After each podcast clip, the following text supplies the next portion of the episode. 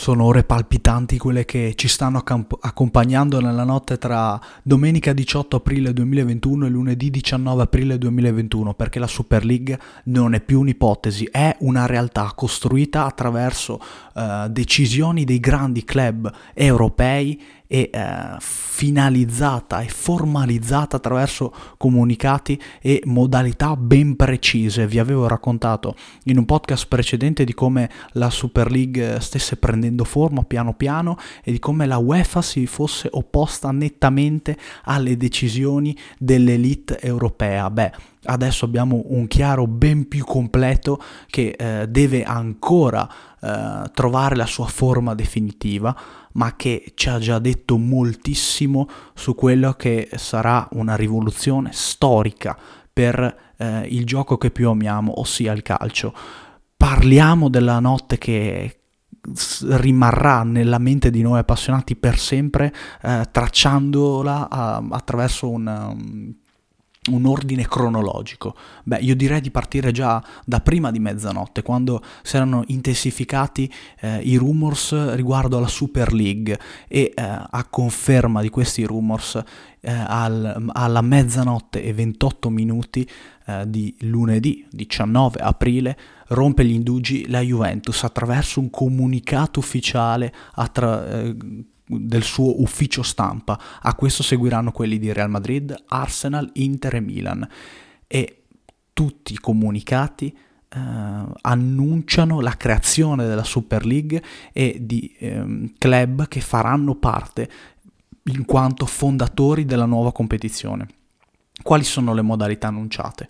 Beh, 15 club fondatori, 12 già si conoscono e vengono annunciati del tutto. Avevamo parlato dei club fondatori e questi sono le Big Six d'Inghilterra, Manchester City, Manchester United, Chelsea, Liverpool, Tottenham e Arsenal, i tre club storici italiani e spagnoli, dunque Juve, Inter e Milan, Real, Atletico Madrid e Barcellona. Saranno 20 club totali a prendere parte alla competizione ogni anno, dunque sappiamo già i nomi dei primi 12 e si devono aggiungere altri 3 club fondatori. Per quanto riguarda i restanti 5 saranno da inserire secondo formule ancora incerte, si parla di retrocessioni e promozioni, si parla di inviti, non è ancora del tutto chiaro, ma soprattutto chi saranno gli altri 3 club fondatori? È notizia di pochissimi minuti fa del Daily Mail, sarebbero state invitate Bayer Monaco, Red Bull Lipsia e Porto, escluse per adesso dunque Paris Saint-Germain e Borussia Dortmund, che sembravano essere 2 candidate fortissime a far parte dei 15 club fondatori. La notizia in più importante però è un'altra, perché spesso si era parlato di questa Super League, ma spesso si era tutti avevano optato per escludere la Super League insieme ai campionati nazionali tradizionali. Così invece non sarà. I club della Super League giocheranno anche i campionati nazionali. Cos'è che verrà eliminata del tutto? Beh, sembrerebbe la Champions League o comunque le altre competizioni europee, perché si giocherà attraverso turni infrasettimanali. Dunque, lo ripetiamo perché è molto importante, i club nazionali, i club continueranno a disputare i campionati nazionali. Juventus, Inter e Milan continueranno a giocare la Serie A. Parallelamente giocheranno anche la Super League. Questo è molto importante e questo va detto con grande chiarezza.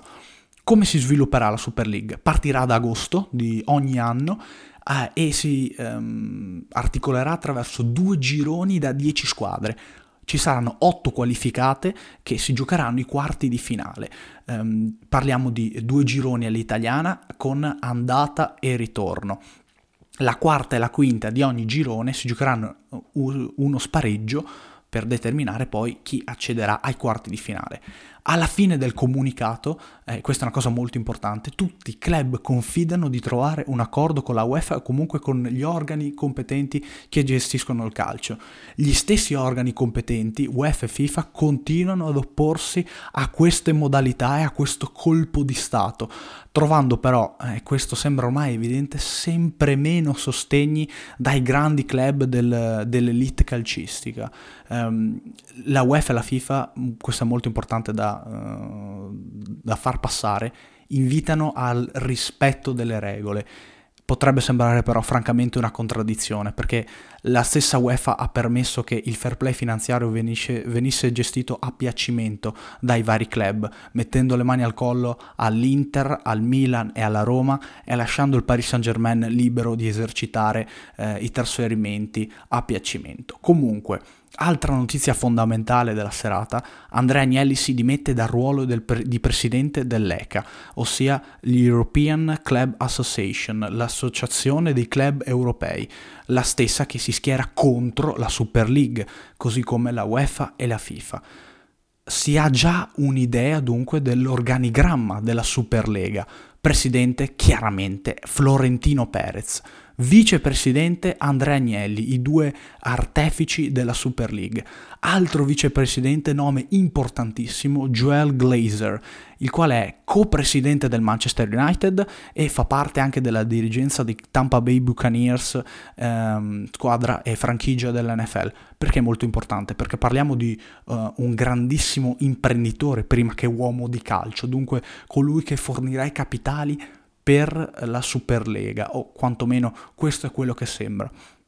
Attenzione però, perché dopo i comunicati nasce, a quanto pare, un sito ufficiale, o almeno sembra ufficiale, il sito della Superlega, dove si annuncia un'altra nozione importante, un altro dettaglio assolutamente da non sottovalutare. Verranno distribuiti 10 miliardi all'inizio della competizione per i 15 club fondatori. Questo cosa vuol dire? Che i 15 club fondatori avranno a disposizione 490 milioni di euro. E parliamo di cifre enormi post-Covid per risanare il bilancio. Questa probabilmente è la motivazione principale per cui si è data un'accelerata alla creazione della Superlega ed è stato compiuto questo colpo di Stato. Attenzione, non abbiamo ancora date ufficiali sull'inizio della Super League, i club confidano di iniziare il prima possibile, ripetiamo, trovando un accordo con la UEFA e con gli organi competenti. Non è escluso però che si possa iniziare anche da agosto 2021, ma non è ancora detto. Per quanto riguarda i diritti TV in Italia, questa è una cosa molto importante. Sky ha annunciato in maniera informale che possiederà i diritti della Super League, eventualmente cominci già dalla prossima stagione. Questo perché? Perché Sky aveva già acquisito i diritti della Champions League e se la Champions League non esisterà più attraverso il formato che tutti conosciamo, sarà rimpiazzata dalla Super League e Sky trasmetterà le partite della Super League. È ancora tutto molto incerto e molto embrionale, quindi prendete quello che dico con le pinze, anche perché la stessa Sky non ha idea di quello che succederà nelle prossime ore. Cosa non si sa attualmente? Chiudiamo qui il quadro generale della Super League di questa notte folle. I nomi dei tre club mancanti, lo abbiamo detto, il Daily Mail ha annunciato che la possibilità di vedere il Porto, il Bayer Monaco e Red Bull Lipsia come per completare i 15 club fondatori. Non si sa ancora come si arriverà ogni anno a 20 club partecipanti, si parla di inviti, si parla di retrocessioni, di promozioni, si parla di altri club candidati che potrebbero far parte del progetto dal primo giorno come la Roma, l'Ajax. Vedremo che posizione assumerà il Paris Saint-Germain e che posizione assumerà il Borussia Dortmund, ma soprattutto il più grande interrogativo che ci lascia e ci dà la buona notte, se vogliamo, anche se dormire dopo una notte del genere sarà veramente difficile, o comunque ci dà il buongiorno se ascolterete questo podcast la mattina, è: la UEFA e la FIFA cederanno queste richieste oppure attueranno pesantissime riforme che prevederanno multe o sanzioni pesantissime proprio ai club che hanno deciso di attuare questo colpo di stato calcistico. Beh, è ancora tutto incerto, è ancora davvero un punto di domanda gigantesco. Tra l'altro completiamo il quadro dando una chicca, se vogliamo. Nel sito ufficiale della Super League troviamo una grafica interessante dove vengono illustrati a ripetizione i club fondatori, 12 club fondatori.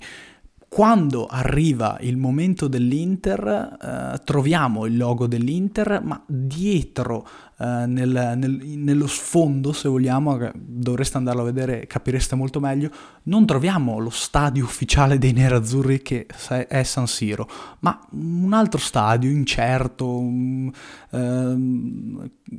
che davvero non fa parte di uno stadio reale, ma è uno stadio buttato lì che insomma di fatto non esiste, ecco, mentre tutte le altre squadre hanno lo stadio originale, Anfield, Old Trafford e chi ne ha più la mette, insomma. Quindi questa è un'altra chicca generale, ma il vero punto interrogativo è se la UEFA e la FIFA cederanno. Questa è davvero la grande domanda che attenderemo di rispondere nelle prossime ore. Intanto io vi ringrazio per avermi ascoltato, vi do appuntamento ad un prossimo podcast e vi auguro chiaramente una buona giornata o una buona notte, dipende quando lo sentirete. Grazie per avermi ascoltato.